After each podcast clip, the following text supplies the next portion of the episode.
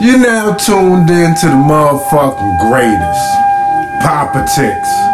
The premier podcast for the intersection of pop culture and politics. I'm your information trafficker, got Jid the Connect. Today, I'm gonna plug y'all in to Brittney Griner. June 28th, Griner's detention in Russia extended for six months pending her trial, which was July 1st. The State Department has been saying BG has been wrongfully detained.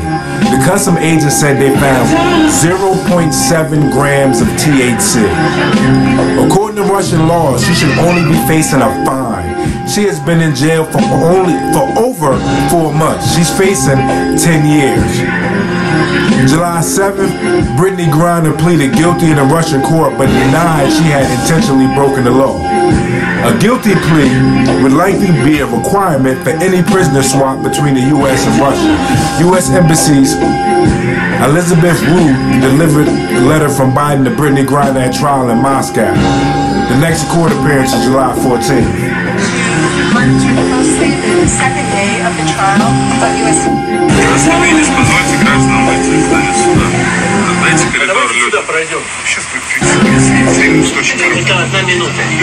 I'm Chargé d'Affaires.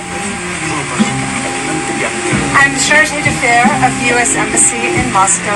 Uh, I'm here today along with our consular team to monitor closely the second day of the trial of U.S. citizen Brittney Griner. Uh, again, I was able to speak with Ms. Griner in the courtroom.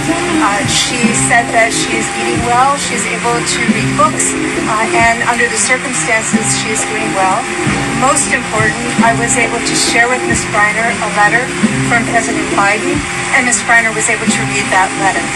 I would like again to emphasize the commitment of the United States government at the very highest levels to bring home safely Ms. Griner and all U.S. citizens wrongfully detained, uh, as well as the commitment of the U.S. Embassy in Moscow to uh, care for and protect the interests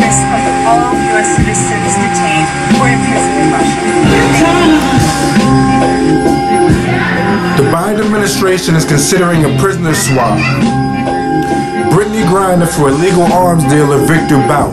Bout is nicknamed the Merchant of Death, sanctions buster for his wide-reaching ops, extensive clientele, and willingness to bypass embargoes.